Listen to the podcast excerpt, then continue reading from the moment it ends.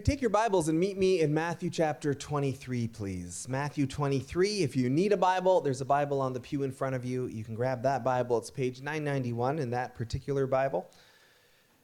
Matthew 23, we are in our last few weeks of our fall series, which we've called the Upside Down Kingdom. We've been taking time to look at the kingdom of God, the kingdom of heaven. When Jesus showed up on earth, he said, I am now building my kingdom here on earth. And as we are followers of Jesus, we are citizens of this kingdom. And like any other kingdom, the kingdom of heaven has a way about it. It has laws and commandments, it has boundaries, it has a culture, it has values. And so, as citizens of that kingdom, if we are followers of Jesus, we are wanting to learn more about what's this kingdom all about? How can we live better in this way of the kingdom of heaven? And what we've been emphasizing in this series is that I have a way that I maybe want to live instinctually. I have a way uh, in my natural self, in my sinful self, that wants to live a certain way. The world is constantly telling me to live a certain way. The enemy certainly would want me to live a certain way. And the kingdom of heaven is often the exact opposite of that. It is often upside down to our, our fleshly instincts. It's upside down to the way the world tells us to live.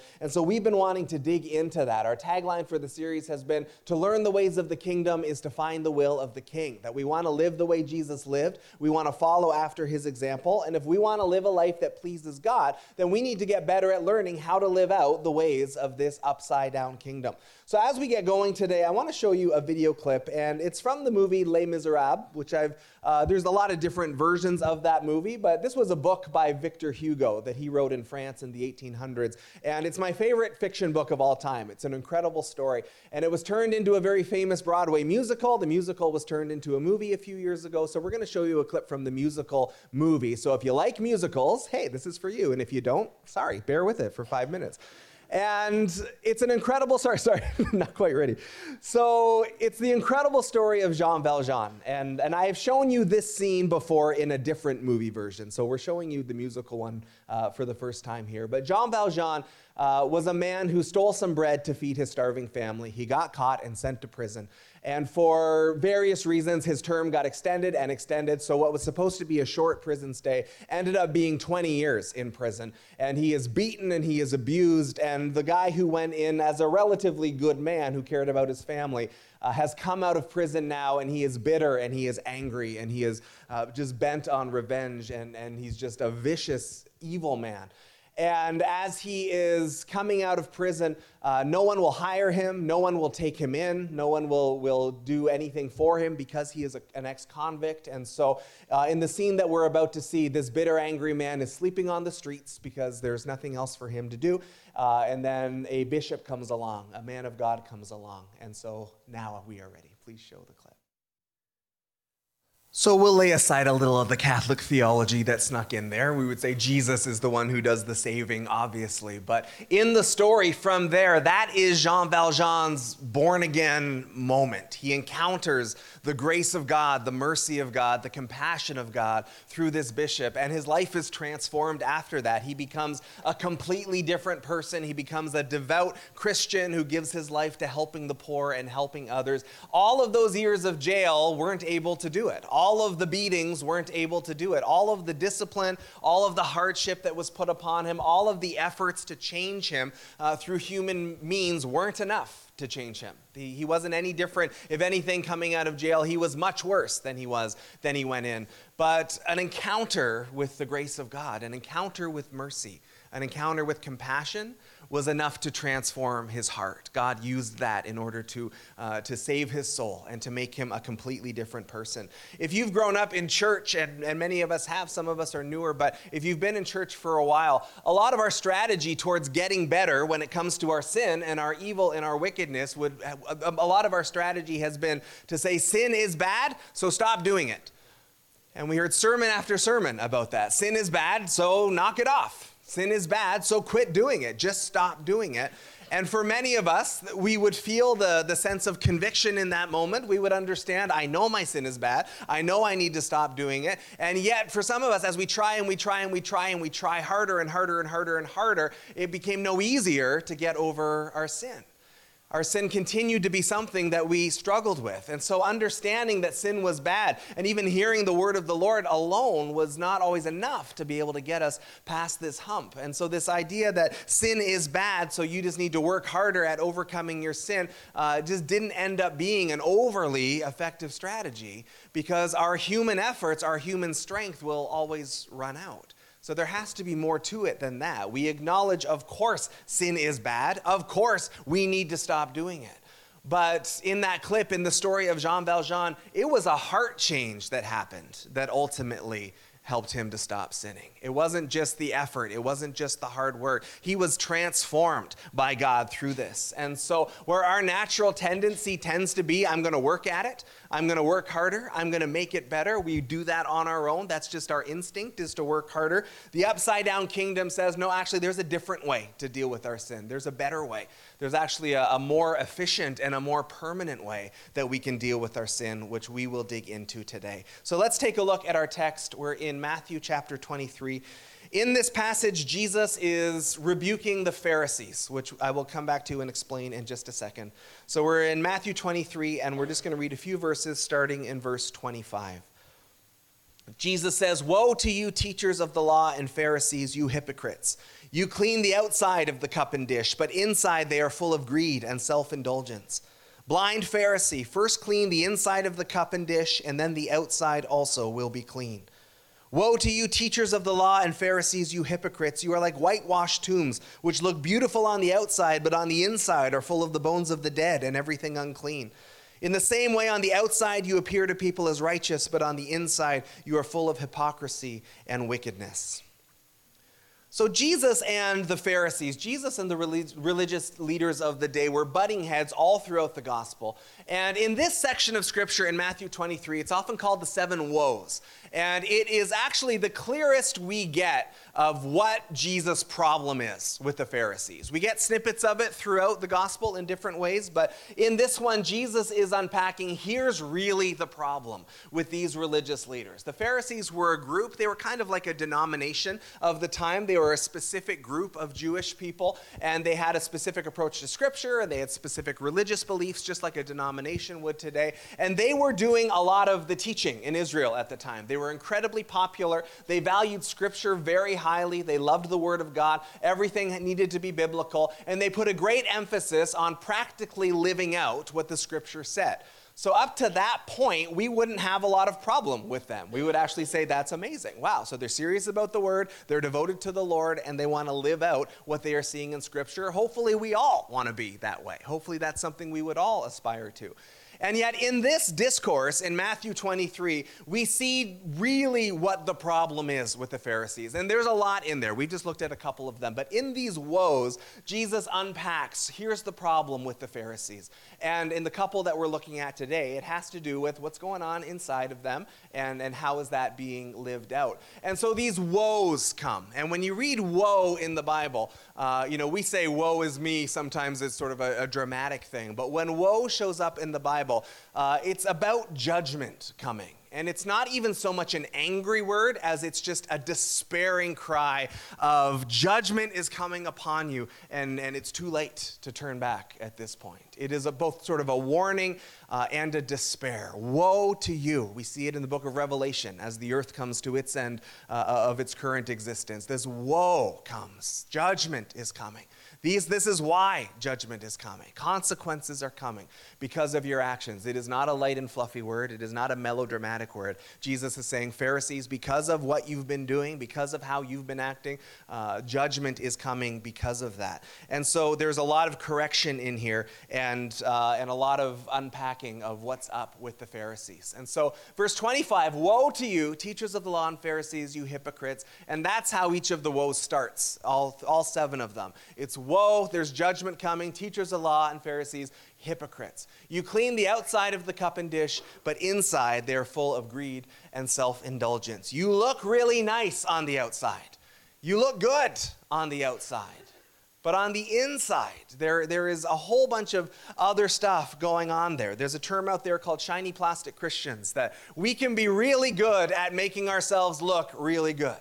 We can be really good at, at not just putting on a fake smile, we do that too, but we can be really good at just making ourselves look good, doing the right things, using the right language, and acting in such a way that we give the projection that we are, are really righteous and holy. And that may be okay, that may be who we are. But the beef with the Pharisees is they were doing that, but the inside wasn't so good that they were putting on the show, that they were making themselves look good, but inside didn't match their outside. It was something they were putting on. We did a series back in the spring called Authentic, where we talked about the false self, that we all do it to some extent. There is a person that we project to the world that's not really fully who we are, but there's a person that we put on in order that the world can see us and we can look as good as we possibly can. For the Pharisees, apparently, there was quite a disconnect between the outer person and the inner person. And when it comes to the Pharisees, because the Pharisees were the enemies of Jesus, because they're kind of the villains in this story, it's really easy when we look at the Pharisees to think of, like, oh, I know some other Christians who that describes perfectly.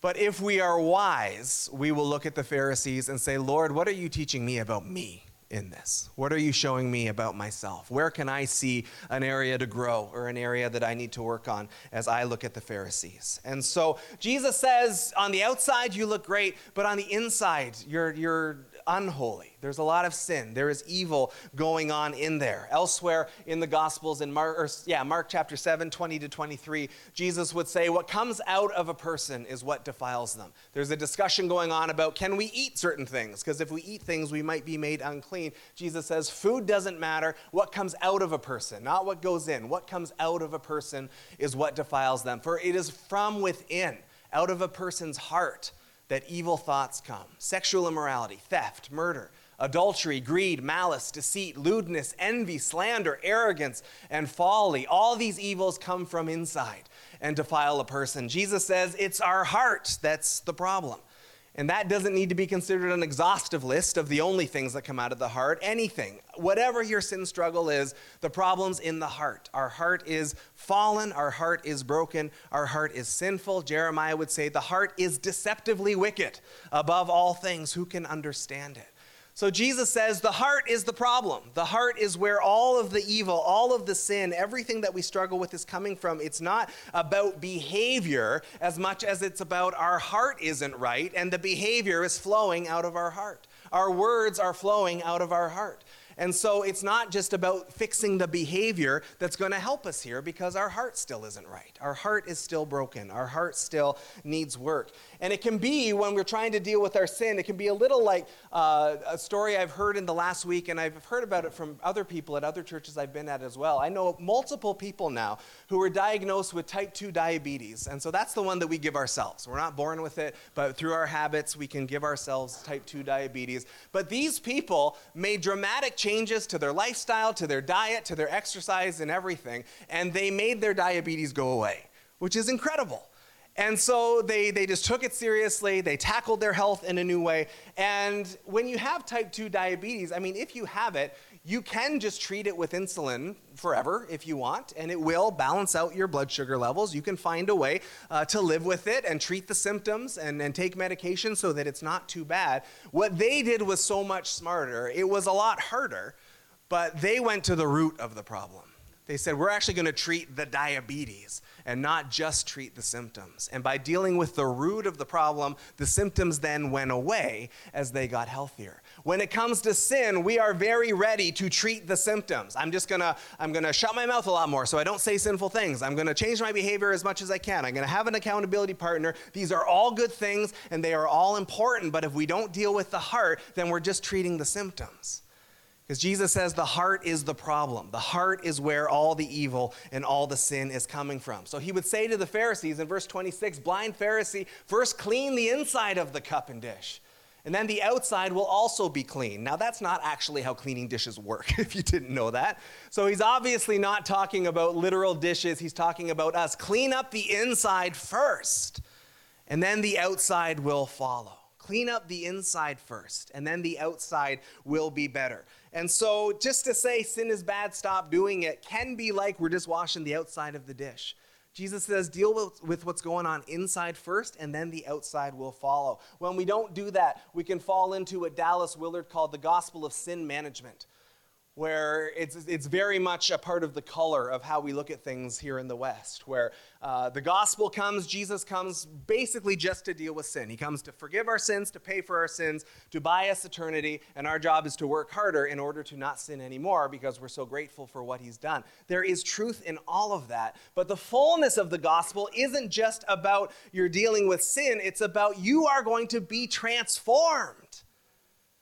It's about you are going to be a new creation. It's not about you're just going to be dealing with the symptoms of sin for the rest of your life. And through, even with God's help, through discipline and through accountability, you're just going to work harder and harder and hopefully keep the symptoms in check. The gospel comes that you may have life and have it to the full comes that you would be a new creation. It comes that you would be transformed. And as much as we do need some of those checks and balances, for sure, we do need to have self discipline. We do need accountability. We need help on the outside, for sure, when it comes to dealing with our sin. Jesus would put it this way in Matthew chapter 12, verse 33 Make a tree good, and its fruit will be good. Or make a tree bad, and its fruit will be bad. For a tree is recognized by its fruit. So if the tree is just rotten, it will continually produce rotten fruit. If the tree is healthy, it will continually produce healthy fruit. And Jesus' plan for us is not that we would be still sinful on the inside and dealing with the brokenness and the baggage of our lives and continually producing rotten fruit that we just deal with the fruit part of it, but it's that the tree would be transformed into something good the tree would be renewed, the tree would be made good. And then, as the tree is made good, the fruit that follows will also be good as we deal with the root. It's upside down to our natural tendency to just want to work harder until we kind of are able to overcome it because it requires us to have a lot of faith and a lot of trust and put ourselves in God's hands and acknowledge hey, my heart is deceptively wicked above all things. I, I recognize that. I recognize that I have woundedness in my life that makes me act a certain way. I recognize that I have baggage in my life that weighs me down. I recognize that I have sinful impulses that I can make excuses for all I want, but Jesus says, No, you want that because that's just in you. You want that because your heart wants that thing. We often say the heart wants what it wants. That is very true, and what it wants is not always good. But that's not the end of it. That is not the end of the story. We don't want to just be dealing with symptoms. When we lived in Sudbury, uh, Sarah calls me at work one day and says the kitchen uh, ceiling is leaking. And it was one of the big melts. Sudbury gets tons of snow. And so we'd often have three or four feet of snow on top of our roof. And so the weather was warm, it started to melt, and some water came in in our kitchen. And so it was short lived, and we realized at the time we looked at it and, and took a look around and said, well, it's probably uh, what's called ice damming, which is where the snow kind of gets under the, uh, the tiles of your roof and it just kind of filters down. It was kind of a fluky thing. It didn't happen again. And so we didn't worry too much about it. Uh, we just covered up the spot and we carried on with our lives. So the next winter, at the first big melt, it happened again. And this time there was a lot more, a lot more water was pouring in. And so, all right, now we need some help. Uh, so Sarah's dad came over and he came up and he take a look and he says, "Okay, I think I see. There's actually water coming in upstairs. I can see it up in the attic." And so I'm going to go. I'm going to block that up, and that should work, and and then we should be done. Uh, but that wasn't actually where the water was coming in. And it took a while for us to figure out eventually uh, where the water was coming in. It took a lot of times. Now, we could have just, it always just happened once a year. It happened when it was melting. And so we could have just year after year went, you know what, we'll just paint over the drywall or we'll just patch it up and replace it. It's not doing any major damage. So we can just do that year after year after year. Or you can go to the root of the problem. Where is it coming in and fix it for good? And then you don't have to do all that maintenance work year after year after year. So we did eventually solve it. it. it. took more time, honestly, to solve it. It was a harder process to solve the root problem, but in the long run, it pays off a lot more because you're not doing the same work over and over and over again. So even if it takes longer to deal with the root of our stuff, it's ultimately more efficient. It's ultimately uh, a better way to go. It ultimately accomplishes more. As we go through our passage, verse 27, Jesus says, Woe to you, teachers of the law and Pharisees, you hypocrites! You are like whitewashed tombs, which look beautiful on the outside, but on the inside are full of the bones of the dead and everything unclean. In the same way, on the outside, you appear to people as righteous, but on the inside, you are filled, full of hypocrisy and wickedness. So, another metaphor here, just like the cup and the dish that Jesus was just talking about.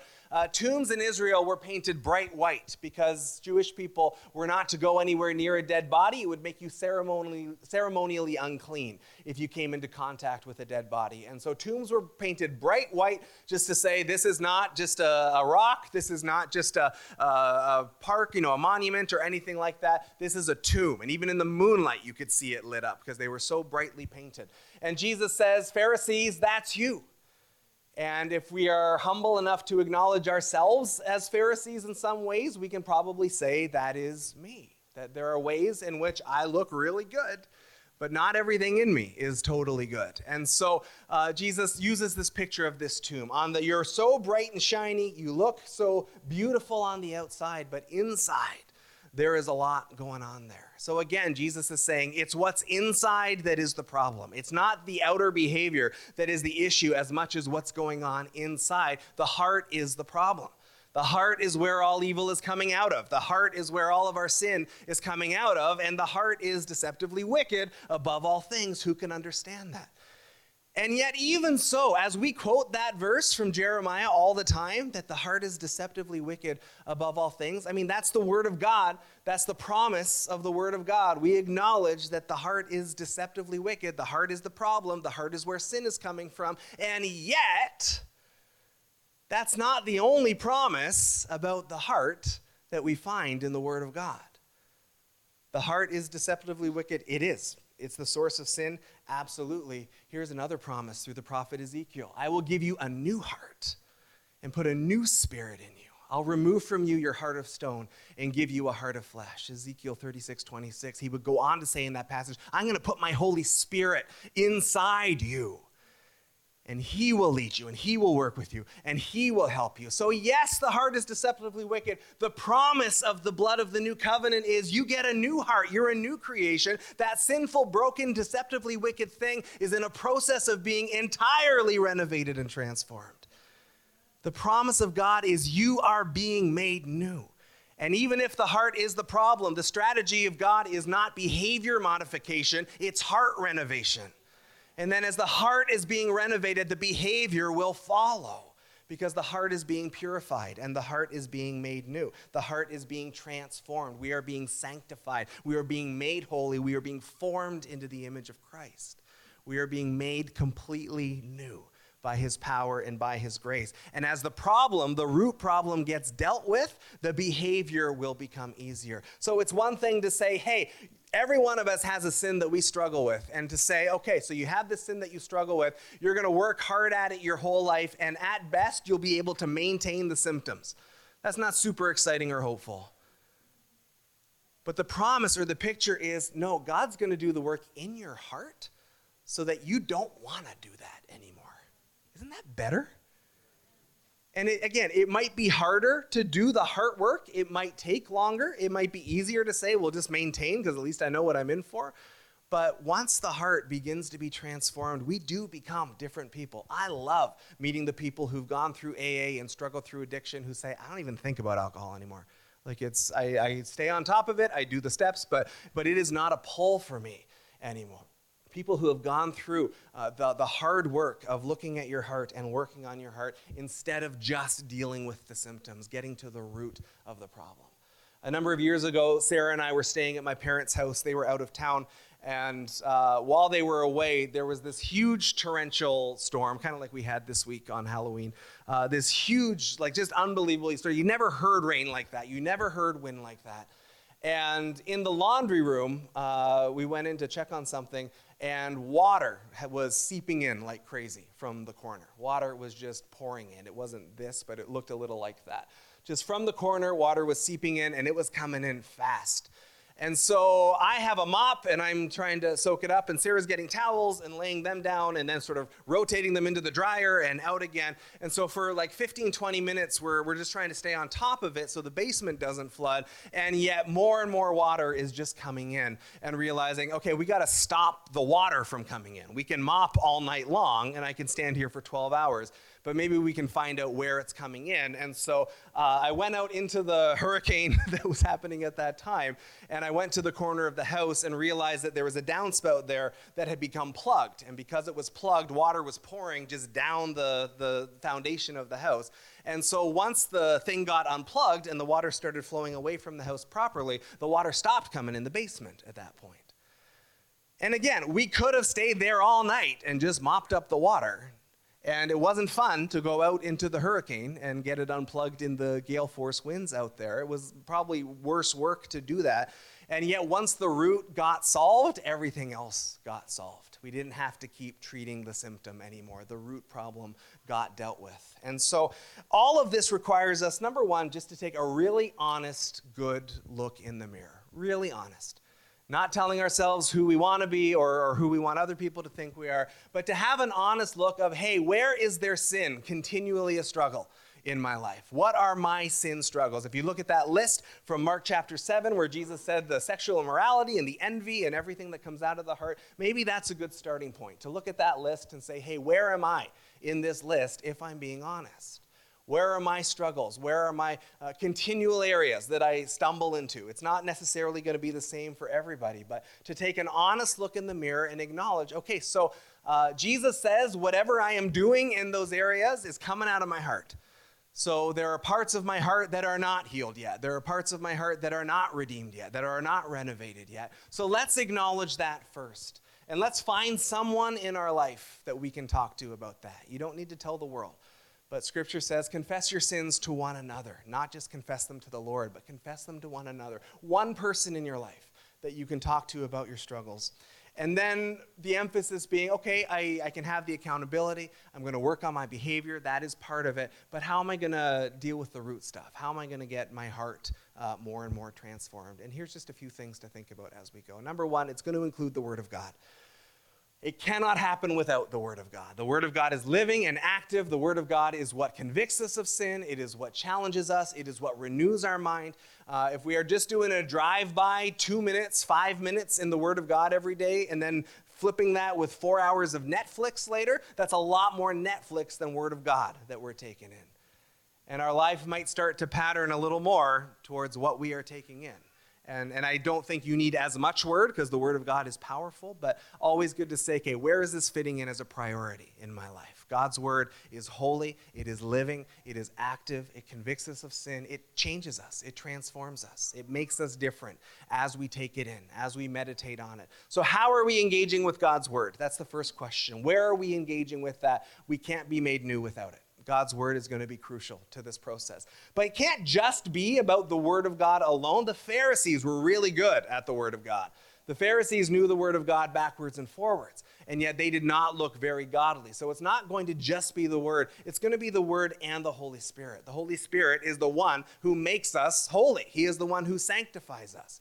It is we are reborn of the Spirit, Jesus says in John chapter 3. And so we are not just wanting to engage with the Word alone, we are wanting to engage with the Holy Spirit as well. If our prayer daily isn't, Lord, fill me with your Spirit, we are missing out on an opportunity to encounter God.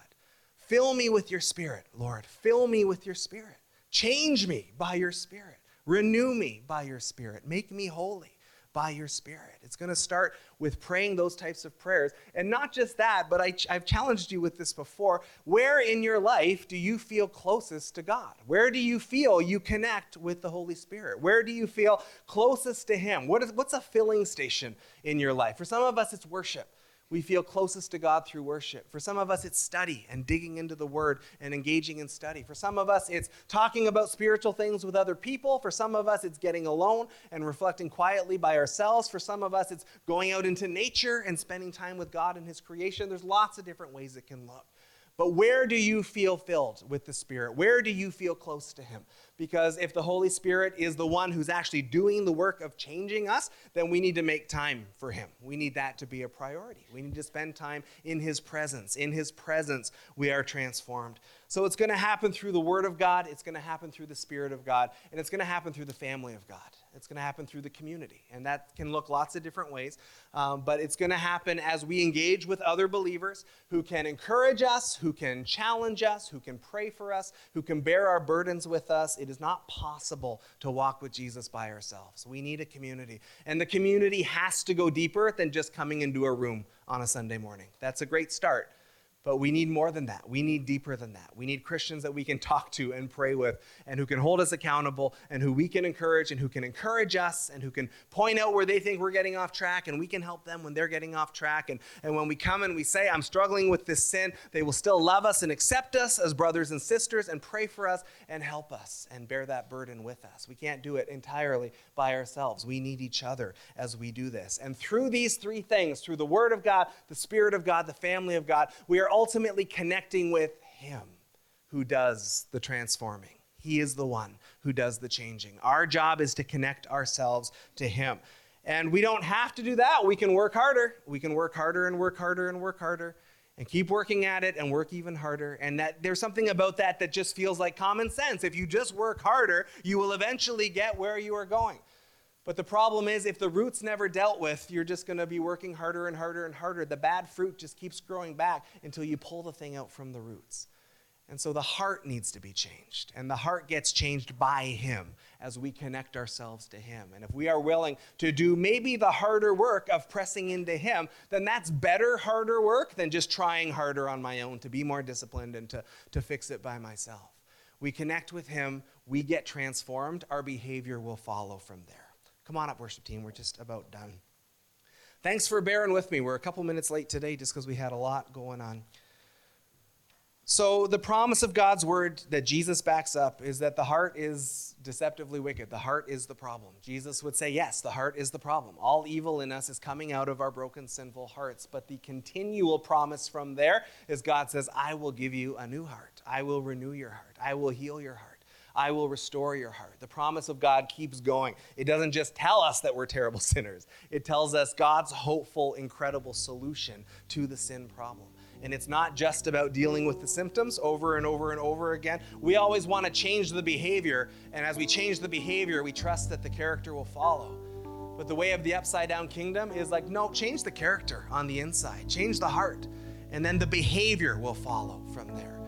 Like, it's so exhausting to just work on our sin, work on our sin, work on our sin. It's discouraging then if we fall again. It's discouraging if we're just constantly battling that temptation. The promise of Scripture is your heart can be renewed to a place where you don't want to do that stuff anymore we can be restored, we can be renewed. And it might be a little harder to do that, pressing in the hard work of that connection with God, but at the same time, the results long term are way better, way more permanent, way more efficient, way more incredible, way more amazing. His grace is promised to us to do that. We're going to spend a bit more time in worship and then we'll pray to close. Would you please stand with me? The words will be up on the screen.